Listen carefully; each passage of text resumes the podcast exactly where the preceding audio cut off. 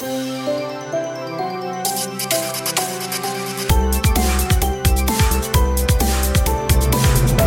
Комсомольская правда представляет. Ну что, мы продолжаем. Радио «Комсомольская правда» представляет. Мария Баченина. Давид Шнейдеров. И у нас в гостях Егор Кончаловский. Режиссер, продюсер, актер, хороший человек. На самом деле, что самое главное. Но погодите, я не собираюсь это оспаривать, но учитывая то, что я читала и какой вывод о вас сделала, что вы очень самокритичны и как-то не говорите на каждом... Вернее, когда предоставляется случай, вы не говорите, что вы хороший человек. Вы, наоборот, говорите, какой вы сложный для других человек. Во-первых, здравствуйте, добро пожаловать. Здрасте. Про хорошего человека, я считаю, было правильно сказано. А вот про актера это вот закралось фейк-ньюс. Вернее, это даже уже не ньюс, потому что вообще, на самом деле, у меня было 4 роли. Но самая большая, самая длинная фраза, которую я в кино говорил, это «О». Боты новые. Вот и все. Игорь Андреевич, у меня была одна роль, меня вырезали, и то я говорю, что я снималась в кино. Ильдар Александрович Рязанов зачастую снимался без слов, как, например, в фильме «Гараж». Да. Поэтому, конечно, актер. Я хочу рассказать историю. Я познакомился с Егором много лет тому назад, когда Егор Кончаловский придумал конфеты «Баунти». Что значит придумал конфеты «Баунти»? Егор, рассказывайте. Про конфеты, которые не батончики, а... Да. Но это не я придумал. С Разенковым. Да, это, к сожалению, или к счастью, ну, в общем, неважно, да, придумал не я. Просто это было в момент кризиса. Если помните, у нас было много кризисов. По-моему, это был 98 год. И батончик шоколадный известных фирм, кстати, вот эти все, которые вы перечислили, они все принадлежат одной большой компании. Да? Вот это Марс Продакшн. Да. Слушайте, они нам должны занести, ребят. Не Марс Продакшн. Продакшн это... А давайте мы специально кино. Скажем вот это так, кино, да. Чтобы не было рекламы вот. Сознательной. Так. Обычные традиционные батончики просто в момент кризиса, когда мы все обеднели в 6 раз или там в 5 раз, помните, да, в 98-м? Помним. Батончик стал слишком дорог. И умная, ушлая западная компания транснациональная поняла, надо сделать конфетки, которые поменьше, да? Порезать батончик. Поменьше, да. И самое главное, что еще в это время, в 98 году, не ушла культура питья чая вот с этими советскими конфетами. Развернул этот такой, да, фунтик такой, вот это все. И они это все учитывали. Нам было очень интересно этот момент, потому что действительно они очень быстро реагировали на вот эти все. Вы сейчас так нюансы. Об этом говорите. Ну, во-первых, у вас прям сразу же память физических действий, да, вот еще не актером себя называют. Мгновенно руками все показывает. Погружение стопроцентное, как минимум, у меня. Вы скучаете по рекламе? Там есть почему скучать? Потому что я-то считаю за искусство рекламу. Ну, это очень спорный вопрос. На самом деле, чем индустрия продвинутее, тем она менее является искусством, потому что тем более сложные и более императивные задачи ставятся перед роликом. Да? И неважно, какими способами они будут достигнуты, эти цели. Там, нам нужна цель. Помните, какая реклама была? Нужна цель. Реклама чудовищная, да, но работает феноменально. Ну да, колхоз такой продакшн. В этом отличие от музыкальных клипов, потому что у рекламы есть миссия, которую можно посчитать. А почему люди так ненавидят рекламные паузы? Ну, я лично люблю рекламные паузы. Ого, как интересно. Из прошлого, потому что, когда включалась рекламная пауза раньше, я всегда ее ждал, ибо мы ждали наших роликов, и это был наш экран. Помните «Банк Империал»? Это же кусочки фильма бекмамбетовские были. Знаешь ли ты, что рекламу снимал Феллини? «Банка ди Рома» и рекламу спагетти. Там была какая-то смешная история с этими спагетти. Вот. Но вообще реклама – это очень-очень-очень, на мой взгляд, великолепная школа для любого человека, который собирается заниматься там, какими-то визуальными вещами, во-первых. Во-вторых, в какой-то форме работать с массовым сознанием, в какой-либо форме. Это очень полезно было. И очень... Нет, ну просто интересно следить за огромной командой людей, которая создает вот этот вот рекламный ролик, и в котором вдруг выясняется в результате каких-то исследований, фокус-групп, глубинных интервью, что, оказывается, не хватает в слогане одного слова «мягкие». И эти колготки будут сразу же просто улетать все. Улетать, если будет мягкие слова. А вот слова, если мягкого, слова «мягкие» нет, а ролик все то же самое. Не будут покупать русские женщины. А итальянские будут. Выяснилось в результате исследований, что русские женщины любят мягкие колготки. Мягкие. Я, к сожалению, и майонез – это национальный соус еще сакральный. Вот. И, кроме всего прочего, реклама, конечно, ну, особенно вот телевизионная реклама, которая, вот ролики, то, что называется, это очень хорошая школа. И в какой-то момент, когда сначала Голливуд, а потом и наше кино в конце очереди, так называемой, да, очень стали приветствовать рекламных режиссеров. Если вы подумаете сейчас, вот кто сегодня из наших российских режиссеров, примерно моего поколения, известны и, так сказать, активны, да, то в основном, как правило, это люди из рекламы. Бик Мамбетов, Федя Бондарчук, да, Рома Прыгунов, Юра Грымов и многие-многие другие. Я поэтому и считаю рекламу. Да. Еще, конечно же, фестивали, когда сидишь с открытым ртом и ждешь следующего. Но почему большие продюсеры в больших студиях, там, американских, мейджорах, и у нас, вот меня также пригласили, Игорь Толстунов в свое время на первый фильм, рекламный режиссер высокопрофессионален, продвинут, он обладает всем техническим инструментарием, самым последним. Графика же первая появляется не в «Терминаторе», где там этот человек-капля ходит, а графика первая появляется, где из шоколадки вдруг вытекает, я не знаю, что-то еще, цветочек. Да? Графика вся вот эта, она, которая сегодня заполнила экраны сериалов, кино, она вся отрабатывалась сначала на малом жанре. Где? На экране. Не надо считать на большой экран компьютерную графику, считается на телевизор и все такое. Вот. И самое главное качество, которое необходимо сегодняшним продюсерам, рекламный режиссер послушен.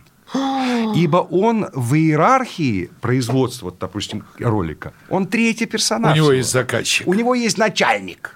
Начальник, арт-директор, креативный директор, представитель этих шоколадок или там, я не знаю, таблеток. Колготок. Да, колготок. Вот. О чем бы ты никогда не стал снимать рекламу? О каком продукте? Вы знаете, я так заморался, честно сказать. Я презервативы снимал, прокладки снимал. Так это были вы. Как два режиссера встретились, они говорят, слушай, купил вчера диск твоего фильма. Говорит, это был ты. Вот. В свое время я сказал, я помню эту фразу, просто я хотел потом внутренне взять эти слова обратно, что в свое время, в середине 90-х, я сказал, я никогда не буду снимать рекламу коммунистам. Коммунистам. Да? А потом я познакомился с Геннадием Андреевичем Зюгановым, понял, что он прекрасный русский человек, абсолютно не имеющий отношения вот к тому, что я имел в виду под коммунистами, помня там какое-то свое советское детство и все такое. Вот. И абсолютно человечески он мне очень симпатичен. Впрочем, как и Жириновский, на самом деле. Вот. И я свои слова обратно говорю. Но тогда вот единственное, против чего я был, вот когда мы начинали в 90-е годы, в конце, это была коммунистическая партия. Наверное, вот на фоне тех выборов 96-го, голосуй или проиграешь сейчас. Ну, вот тогда, какой же тогда был? Навальному согласился бы снять ролик? Нет. Вот Навальному нет. А может, вы с ним познакомитесь так же, как с Зюгановым? Вы знаете, на самом деле я достаточно знаком с ним с точки зрения его медийной какой-то активности, да, и как мне... Ну, мне кажется, я не хочу обижать этого человека, потому что мне не за что его обижать, но мне кажется, что все это немножечко не по-настоящему, вот так скажем. Я не хочу сказать, что это ложь или что-то такое. Я хочу, что это не производит на меня впечатление вы не один такой. Настоящего. А за деньги? Это что, факт. Было до этого бесплатно, что ли? Нет, за большие деньги. Нет, Навального все-таки, наверное, нет. В том числе и по политическим соображениям. Зачем мне это надо? Вот, кстати. Скажем. А фамилия режиссера не стоит в титрах рекламного ролика? В конечном итоге это несложно выяснить. Егор Андреевич, вот сейчас зашла речь о политике, и очень любопытная вот схему вы сами как-то нарисовали нехотя, что сначала нет, коммунисты нет, потом знакомимся с человеком. Вот это первая часть моего вопроса. Во-первых, это затягивает? Или вы сразу как-то были политичным, не были аполитичным, а были внутри политики, интересовались, а как сейчас с этим дела? Я аполитичен в смысле того, что мне, в общем-то, я не делаю больших серьезных различий сейчас уже, да, между коммунистами, демократами, правыми, левыми. В нашей стране для вас все одно, да? везде. Я считаю, что мир в этом смысле, мутировал, если не сказать деградировал, да, вообще вот эти политические процессы, демократия, вот эти все вещи, они, на мой взгляд, стали фикцией. Вот, лицемерие? Лицемерие, какая-то политкорректность, граничащая с абсурдом, и многие-многие другие вещи. Да? Поэтому сейчас я гораздо более все-таки смотрю на вещи, на события и прочее с точки зрения, там, ну, если хотите, гуманистической. Вот. Просто гуманистической, понимаете? Потому что, ну, вообще, в принципе, любые политики, любые партии, любые течения, они, в общем-то, заявляют... Одно и то же. В общем, заявляют гуманистические идеи. За все хорошее, против всего плохого, в такой форме. Но на выборы-то вы ходите, как гражданин? Не всегда. Не всегда. Если могу... то иду. Но специально делать усилия, а именно открепляться, приезжать там, в мой избирательный там, участок. Ну, то есть, если ведут голосование по интернету, то ты будешь голосовать. Ну, то, что ввели недавно. Не факт. Это не значит, что я аполитичен. То есть, я вполне себе могу сформулировать свое отношение к нашей внешней политике, к нашей внутренней политике. Друзья мои, прерву вас буквально на несколько мгновений. В студии «Комсомольской правды» режиссер Егор Кончаловский. Мы продолжим, а прямо сейчас... После рекламы, которую визуализировал в свое время Егор Кончаловский.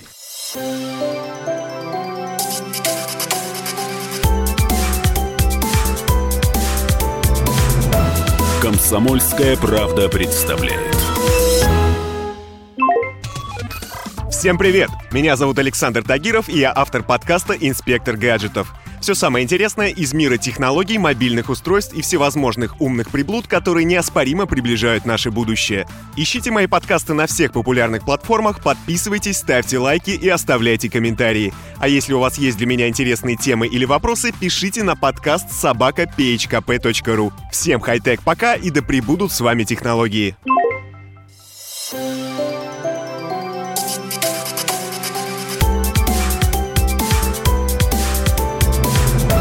«Комсомольская правда» представляет. Мы продолжаем. У микрофона Мария Баченина. Давид Шнейдеров. У нас в гостях Егор Андреевич Михалков-Кончаловский. Почему не просто Михалков, не просто Кончаловский, почему Михалков? И вообще, как ваша фамилия? Моя фамилия Михалков. Впрочем, как и у моего отца, у всех у нас фамилия Михалков. Эта история, она вообще ко мне имеет такое отношение косвенное, почему Кончаловский. Папа мой, уезжая в конце 70-х из Советского Союза, вполне понятно, как бы сначала присоединил, ну, как я понимаю эту историю, Кончаловский к своей фамилии, потому что дед был автор гимна, депутат Верховного Совета и прочее. А иммиграции, конечно, не приветствовались в советское время. Поэтому он сначала в последние советские фильмы стал Михалков-Кончаловский, а американские подписывал только Кончаловский. Вот.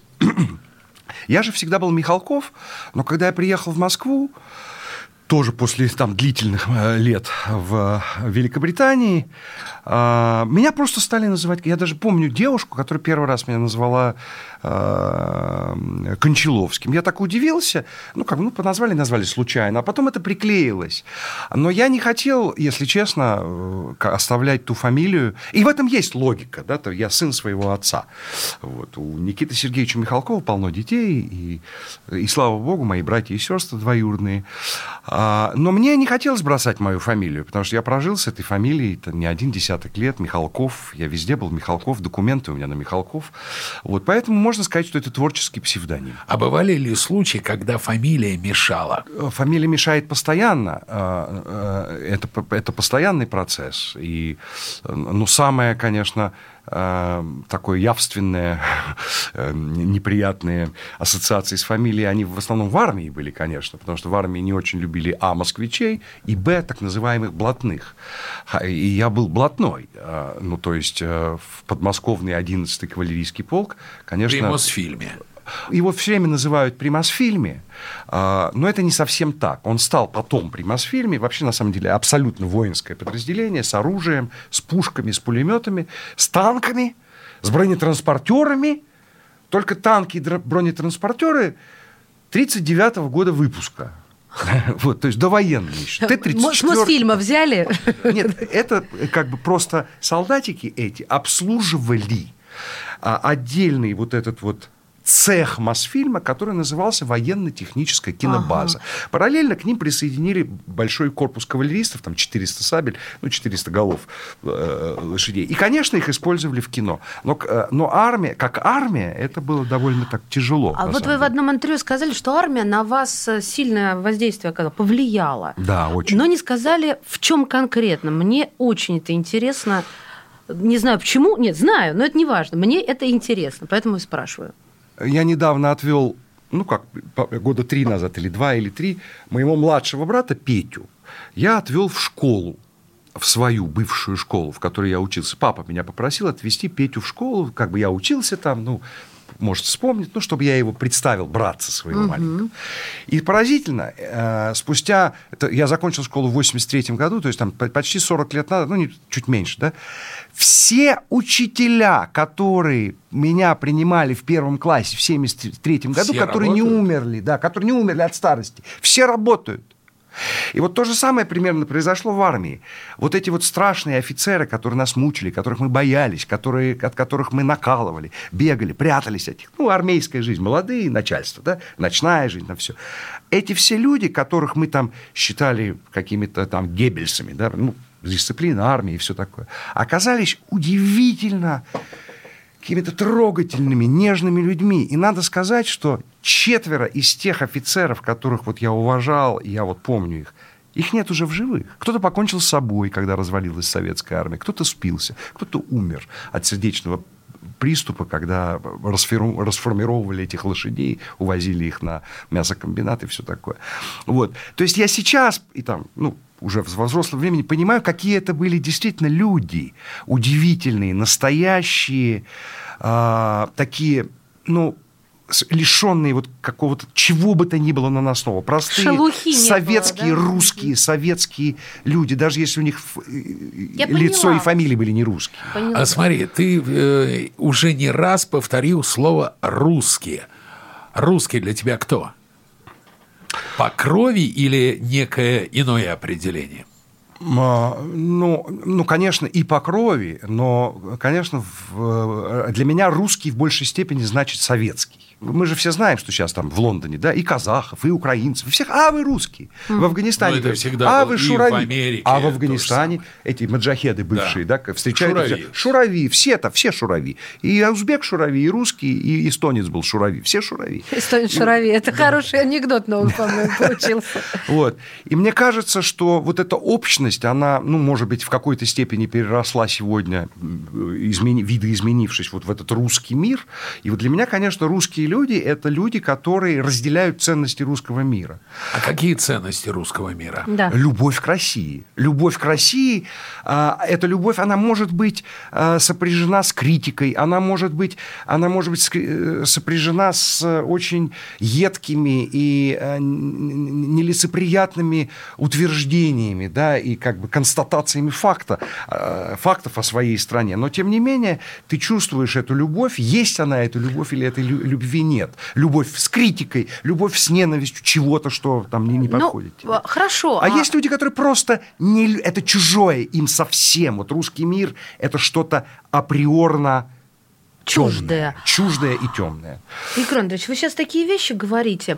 Вы знаете, то ли вы как-то, созрели. Я имею в виду, что когда я готовилась, я читала издавна, да, и дошло. Вот смотрите, вы сейчас мне напомнили, извините, пожалуйста, я никого не хочу не задеть, но на всякий случай, Никита Сергеевича, да, у него же такая государственность есть. Да. В каждом его... поступь государственная и в творчестве, и в позиции, да и вообще в стати. Вот сейчас то, что у вас происходит, это государственность, то, что вы сейчас сказали. И когда это в кино придет ваше? Потому что вы-то для меня режиссер совершенно другого кино. Вы понимаете, мне кажется, что немало таких людей, которые разделяют точку зрения Никиты Сергеевича такую благостную, и я частично разделяю его точки зрения. Мы это называем барская такая. Вот. Барская, я не согласен. Почему барская? Потому что такая халат, кашне. Но Ну, у меня тоже кашлянуло, видите. Вот. Но мне кажется, что у меня редко есть возможность показать или декларировать свою государственность. То есть, соответственно, если я так думаю внутри, и не особенно, в общем-то, это рекламирую или там...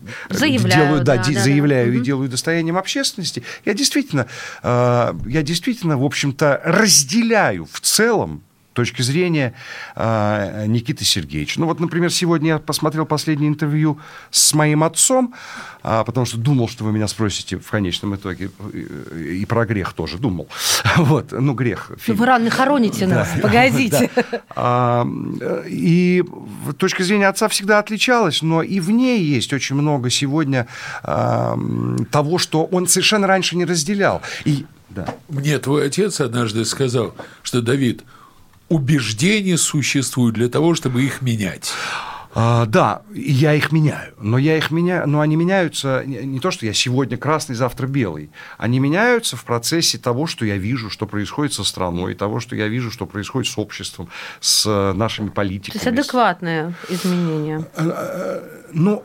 Я люблю Россию такой, какая она есть. Я не хочу ее сильно менять. Я, конечно, желательно бы смог бы сделать что-то, что сделает этот мир лучше, в том числе наш малый мир российский.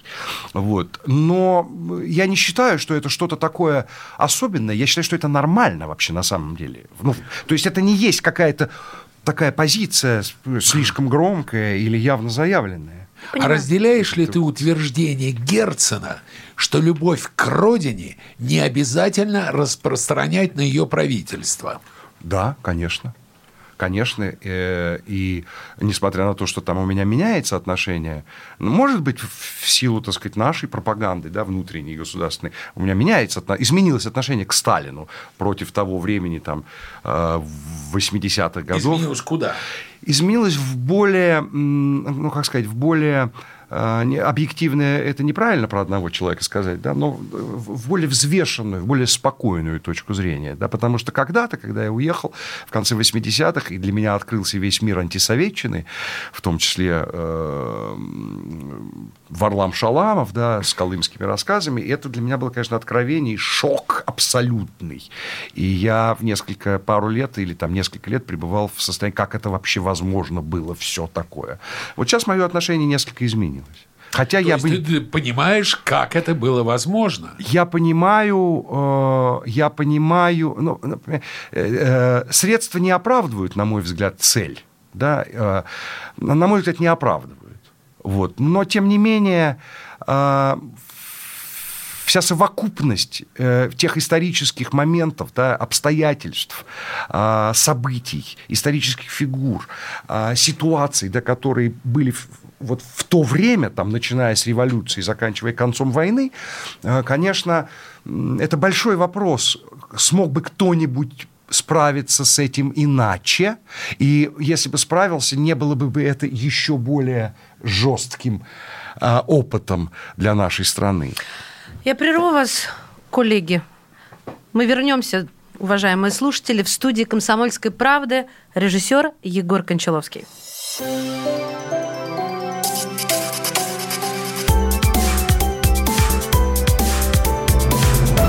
«Комсомольская правда» представляет. Противоположные взгляды. Оппозиция, я считаю, героями. Твое право считаю. Да. Тина, что ты несешь? Ну а как? Смеешься. Максим, я не смеюсь, но просто нельзя так говорить. Себя послушай. Разные точки зрения. Призывы «надо выходить и устраивать майта» – это нарушение закона. И вообще это может закончиться очень нехорошо. Вы не отдаете себе в этом отчет? По-моему, мне решили какой-то допрос устраивать. Личный взгляд на главные проблемы. Ты не ездишь на машине? Я не езжу. Ну вот это тогда молчи, потому что я рассказываю про движение автомобильное, а не про пешеходов. Свобода слова в прямом эфире. Я не причисляю себя к популистам, я причисляю себя к людям, которые действительно отстаивают мнение жителей, причем не только на словах, но и на деле. Я тогда приношу Любовь Соболь свои извинения. Радио «Комсомольская правда». Правда рождается в споре. Две крайности, они всегда опасны. Всегда мир более разноцветный, и плохо, когда либо кровь на улицах, либо кровь в застенках.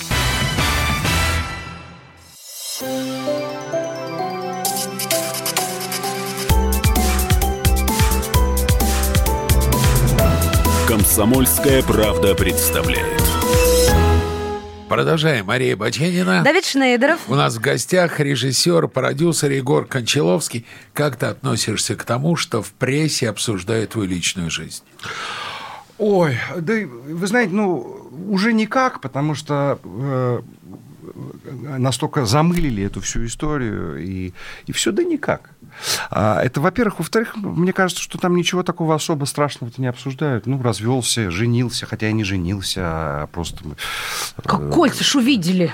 Кольца увидели. Сфоткали. Да, вот. Знаешь, как... Вон не мою дочку выдали замуж. Было, это да. Приобретает иногда такие, глупые формы и абсурдные, да, что... Реагировать на это невозможно. Как-то к этому относиться не хочется. Другой вопрос, когда какой-нибудь московский гей-актер обсуждает в прошлом роман с моей женой, хотя это, конечно, неприятно. Да, А вот это, то есть то, что желтое, то, что такое вот... Кто это читает? У меня сложилось впечатление о вас, да, что вас чужое мнение вообще не сильно интересует. Интересует, конечно. То есть вы ранимый человек? Ранимый. Я очень ранимый человек. Вы сейчас не иронизируете? Нет, я ранимый, меня интересует, у меня масса фобий, комплексов. Вот. Другой вопрос, что мои комплексы, они мне дороги. Вот так скажем. То есть вы просто любите себя таким, какой вы есть. Да, я был бы не я, если бы я вот этого не боялся, или не парился по этому поводу и так далее. Конечно, наверное, имеет значение, кто высказывает это мнение. Да? Это безусловно. Кто говорит это? Можно еще один вопрос про личное? Он здесь просто будет уместнее всего. Прости, да. Давид. Я прочитаю тоже из интервью, это из вас, процитирую вас. У нас в семье вообще нет близких отношений ни у кого и ни с кем. В том смысле, что все сами по себе, все живут своей жизнью. Тут достаточно большая... Папа не мог видеть по 4 месяца, последний раз даже когда не понял. Я к чему веду? Я когда это читала, я не рвала на себе волосы, я почувствовала себя одиноко. Понимаете, я бы хотела вот об этом спросить. Это абсолютно комфортное существование, просто это не то, что я понимаю? Или это как-то действительно вы чувствуете себя одиноко?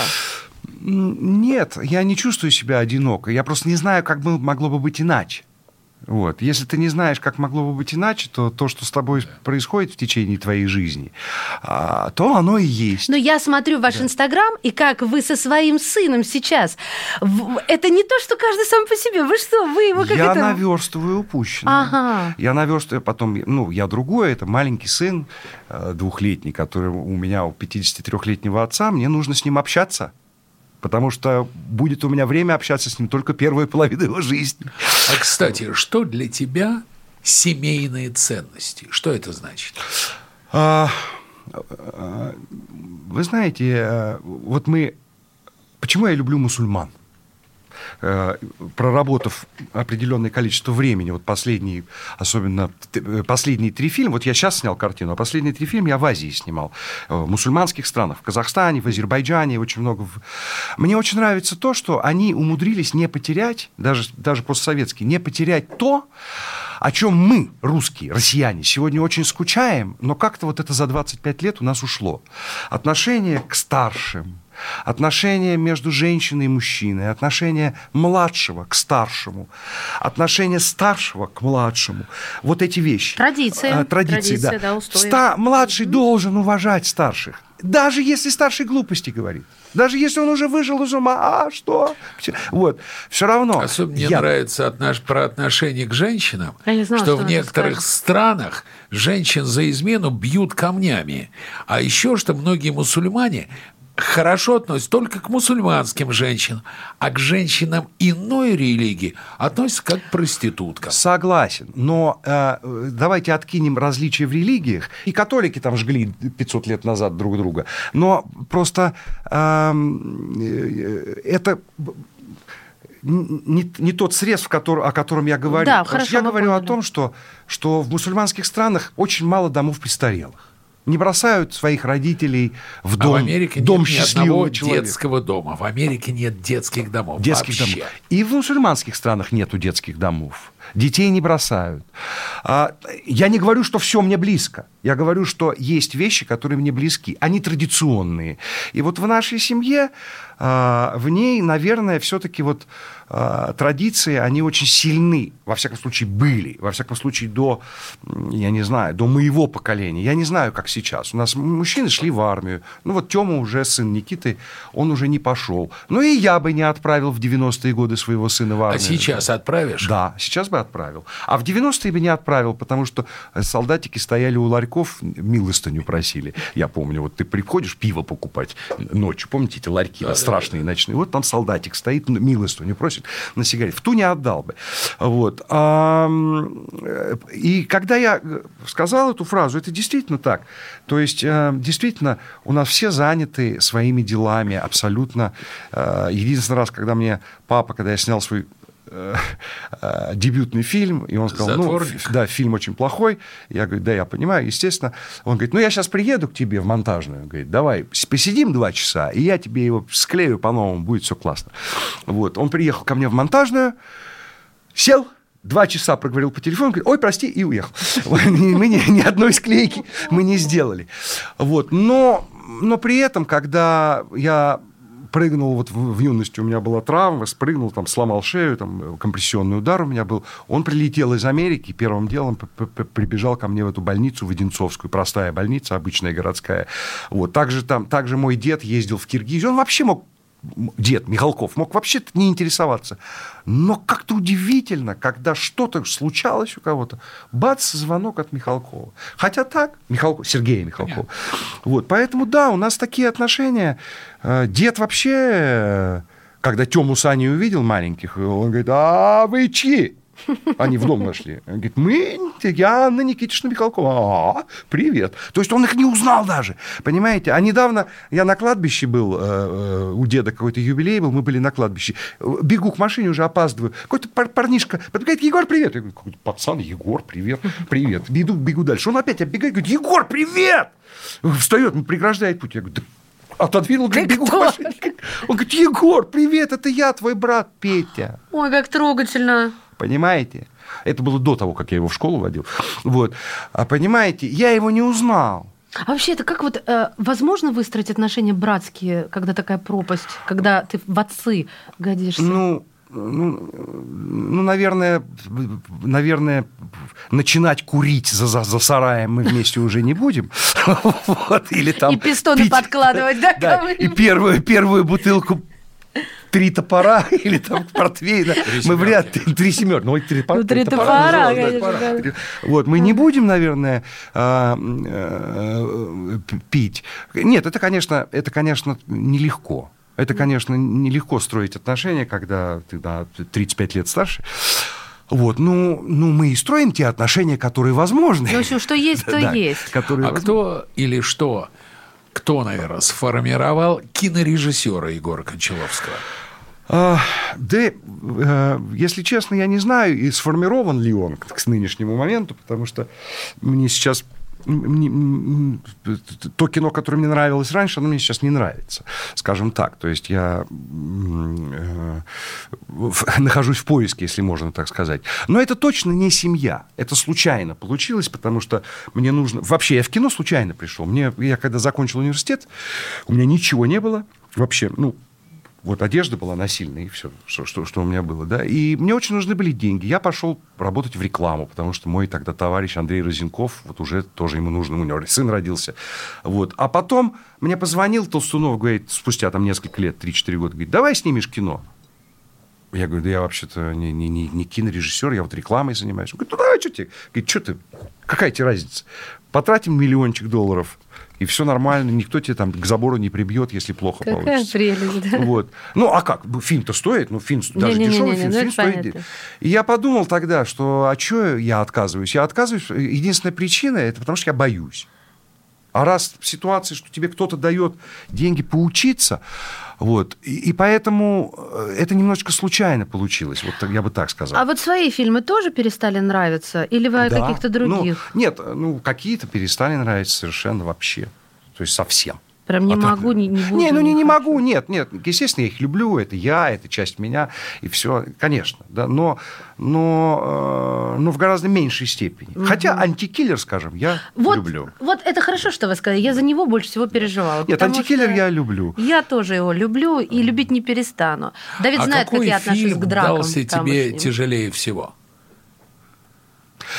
Да вообще мне не очень тяжело все давалось, когда бы то ни было, как, если честно. Ну, то есть, знаете, некоторые муки, там я Рязанова, я помню, какое-то интервью смотрел, он говорит, проснешься ночью, вскочишь, возьмешь карандаш и быстро запишешь диалог. У меня такого нет. Я сплю, утром проснулся, и даже если придумал диалог, к утру забыл, и хрен с ним, и с этим диалогом. Это ты про сценарий, я про то, вот, технические, финансовые. Да, с этого начнешь, я тебе дам Я тут на будильнике сижу, иначе взорвет. Так, у нас Егор Кончаловский в студии «Комсомольская правда». Друзья мои, реклама. Давид Шнейдеров, Мария Баченина. Мы вернемся.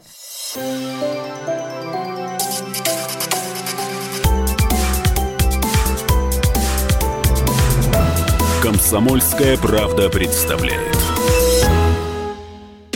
Политика. Владимир Путин приехал в Японию на саммит. Экономика. Покупательная способность тех денег, которые вы... Аналитика. Что происходит правильно, а что происходит неправильно. Технологии. В последнее время все чаще говорят о мошенничестве с электронными подписями. Музыка. Всем привет. Вы слушаете «Мир музыки». «Комсомольская правда». Радио для тебя.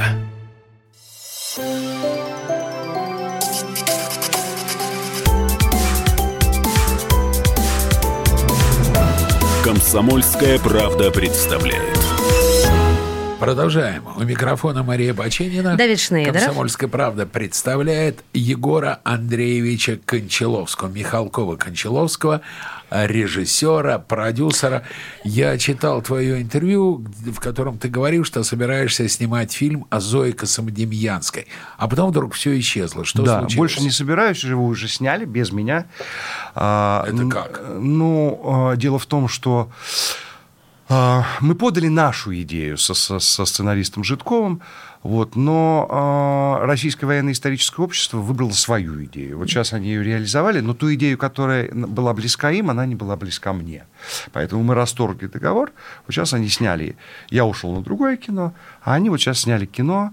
Я про это знаю, потому что просто режиссер монтажа, с которым я работаю, его попросили этот фильм смонтировать. Что это, я не знаю, но тот сценарий, который в результате, как я понимаю, в конечном итоге снимался, мне он не близок.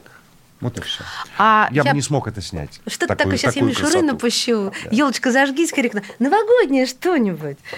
Егор Андреевич, что-то новогоднее, елки 28, я не знаю, там один домик в старости. Я сейчас шучу, конечно, но новогодний фильм вам не хочется? Нет. «Ирония судьбы» 23. Нет, у меня очень четко определены 10 фильмов, которые я очень хочу снять в жизни. Там новогодней истории нет. Нет, я могу в общих чертах. Есть один исторический персонаж из Средней Азии, который меня очень... Не Чингисхан, который меня интересует очень сильно, 14-15 века. Есть скифская царица, которая меня очень... Я очень хотел бы снять исторический фильм. На самом деле я в Казахстан уехал на несколько лет, надеялся там снять исторический фильм. И снял кино про Астану. Снял кино про Астану и снял кино про Афганистан. И про Афганистан, да. Большой. Афганистан маленький фильм. Вот я очень бы хотел снять фильм о Дюрере, Альбрехте Дюрере, который никому, конечно же, не нужен. Только здрасте, как не нужен. Кому нужен? Хочешь сказать, я же его знаю. Но он не нужен все равно. Легко деньги находить на кино? Трудно, очень трудно деньги. Но это ничего не изменилось на самом деле. Все вот как раз... Вспоминая интервью моего отца, ничего не изменилось за последние... Вот расскажите нам про фильм «Грех». Я все как-то хочу... Я не могу вам рассказать про фильм «Грех». Я его не понял до конца. Угу. Мне надо посмотреть его раза 4, чтобы его понять. Потому что Никита Сергеевич сказал «хороший фильм». Нет, хороший фильм. Почему он хороший, я скажу. Почему он не может быть плохим? Потому что я помню, 2010 год уже писался сценарий. Понимаете, сценарий для большого фильма серьезного пишется много лет. 10, 15, 50. А зачем? Это не соответствует скоростям. А он не перегорит. Вот именно. Иногда бывает перегорает. но не всегда. Я сейчас это говорю как оппозицию ситуации, когда, как сегодня очень часто, о, деньги есть, давай быстро, что там, молодежь, молодой парень попал в беду. Вот у нас история. В какую беду? Неважно, в какую беду. Главное, чтобы была беда с семьей. А потом... А знаешь, еще заявляют, трейлер снимают, чтобы ухватить вот этот ломоть. Да. О это чем вообще, будет кино? Это вообще, я не понимаю, как можно снять трейлер до фильма? До сценария? До сценария, да. Вот. То есть, я считаю, что это такое программное произведение, которое много лет задумывалось, обдумывалось, придумывалось, менялось название 3 раза. Вот. Я очень завидую в этом смысле Андрею Сергеевичу, по-хорошему, белой завистью, потому что вот это... Вот к разговору, а трудно ли найти деньги на фильм. Очень трудно найти деньги на фильм, потому что очень трудно найти несколько сотен тысяч долларов, ну или там миллионов рублей. Их трудно найти и потратить, неизвестно на что. Нету сейчас, к сожалению, такая ситуация в результате последних 20 лет сложилась, что частных денег почти нет в кино. А ты имеешь право моральное критиковать фильмы своего отца? Моральное, я не знаю, я никогда не задумывался об этом, я высказываю свою точку зрения. Но надо сказать, что большинство фильмов моего отца, не большинство, но половина, они мне нравятся, действительно. А какой любимый? Любимый, я бы сказал, что любимый фильм у меня «Сибириада». Вот 2 фильма «Сибириада» и «Поезд беглец». Еще бы. И «Поезд беглец». А я хочу успеть. Но у нас все-таки финалит год. Да. А мне ужасно хочется. Вот я так люблю эти избитые вопросики, девчать. Да. Ну, 5, ладно. 5 лучших фильмов, которые вы увидели за 2019 год. Вот ваш рейтинг. Ой, я вам не могу сказать, потому что и таких фильмов нету. Нет, ну, я просто сдулась, как шар с позавчерашнего дня рождения. Нет, таких фильмов, которые вот я сказал, вот эти 5 фильмов я хочу вам сказать. Ну хорошо, назовите, симпатизируйте кому. Я вам скажу лучше, я не могу сказать. Потому что я мало кино смотрю, я смотрю больше сейчас сериалы и документальные кино. Так можно и их? Пожалуйста, мы не против. Можно я скажу назову те фильмы, которые произвели меня в жизни наибольшее впечатление? Пожалуйста. Самое большое впечатление на меня произвел фильм «Небо над Берлином», первое, Вима Вендерса. В 1988 году этот фильм полностью поменял мое религиозное чувство. Я верующий человек, спокойно верующий, я имею в виду не выцерковленный, как называется, но это и это была очень большая для меня поддержка вот в то тяжелое время, когда я только что эмигрировал из Советского Союза в 1988 году. Вот это для меня было какое-то такое умиротворение, этот фильм мне принес. Второй фильм на 2-м месте у меня – это «Лестница Якова». Jacob's Ladder, да, но по-русски она называется «Лестница Иакова». Ну, естественно, да. Вот. Эдриана Лайна. Ну, и, конечно, некоторые фильмы Скорсезе, но там уже дальше уже все плавает, потому что какой-то фильм выходит у меня на 1 место. Вот сейчас, например, если вы меня сказали, какое у меня сильное впечатление кинематографии этого года или последнего времени, то это, безусловно, «Грех». А «Джокер»? Я не видел. Вот видите, еще и «Однажды в Голливуде». Ну, а сериалы? Вы хотите заняться сериалами? Сериалами... Ну, у меня пока не получается заниматься сериалами, потому что это отдельная мафия, в хорошем смысле этого слова. Я сейчас не имею в виду криминальную принадлежность, но это отдельное сообщество. Каста. Как рекламщики сообщества, клипмейкеры сообщества, кинематографисты. Это отдельное сообщество, в него войти тоже надо поработать над этим. Вот. Но, в принципе, я бы с удовольствием занялся. Что бы вы сняли? Как что? Вот как какой сериал? Вот «Дюрер», например. Не-не-не. Вот «Дюрер» — это ваша мечта, ваш план, скажем так. Вот. Секрет такой, вожделенный. А как что? Вот на какой сериал можно равняться Егору Кончаловскому? Ой, «Игра престолов». Вы знаете, есть «Игра престолов», да, которая, безусловно, выдающийся проект. Сейчас уже есть и «Чернобыль», проект, да. И «Корона». Вот, есть там «Карточный домик» великолепный, но есть и, там, я не знаю, «Домашний арест». Да, то есть есть совершенно разные жанры, очень достойные. Форматы, я бы даже сказала. Форматы, да. Очень-очень достойные. И это очень разные вещи, вы понимаете? То есть одно дело делать «Игры престолов», другое дело делать короткие 4 серии. Вот. Почему я сказал про Дюрера, потому что вот мне кажется, что единственное тема, которая меня интересует, которая тянет и необходимо делать ее в виде сериала, это именно Альберт Дюрер. Ну, что сказать? Наверное. Вот от всей души желаем, чтобы это исполнилось. И даже не под Новый год, а вот когда нужно автору. Егор Кончаловский, спасибо вам огромное. Спасибо. Спасибо, Егор. С наступающим. С наступающим Новым годом. Знаешь, как говорят, нельзя желать, чтобы все было хорошо, потому что так не бывает. Давай я тебе пожелаю, чтобы было легче. Чтобы легче переносилось плохое, легче доставалось хорошее. Спасибо. Спасибо. У микрофона была Мария Баченина. И Давид Шнейдеров. И Егор Кончаловский.